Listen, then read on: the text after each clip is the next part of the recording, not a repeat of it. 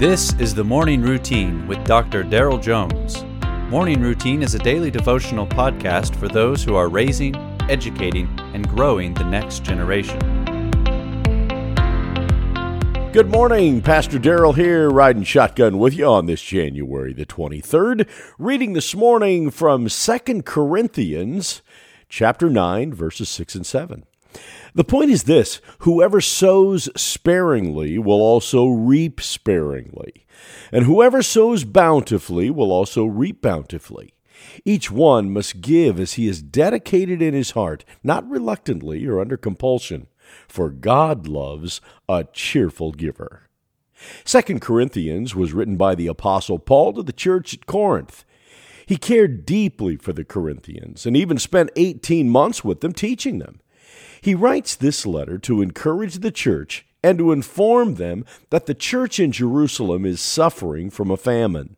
He informs the Corinthians that he will soon visit them and hopes to collect a financial contribution to the relief efforts. In today's passage, Paul argues that charitable giving is fundamental to the Christian life. Using a farming illustration, he says, Whoever sows sparingly will also reap sparingly and whoever sows bountifully will also reap bountifully. While this is not a blanket guarantee of financial prosperity, it does point to the general principle that we see throughout Scripture God blesses generosity.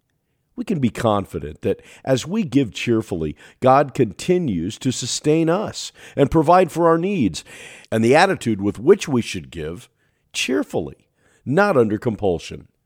Sacrificial charity is the appropriate response to the gospel, God's sacrificial love for us. And although Paul is asking them to contribute money, the principle of sacrifice goes farther than finances. Regardless of your season of life, giving isn't something you do from obligation.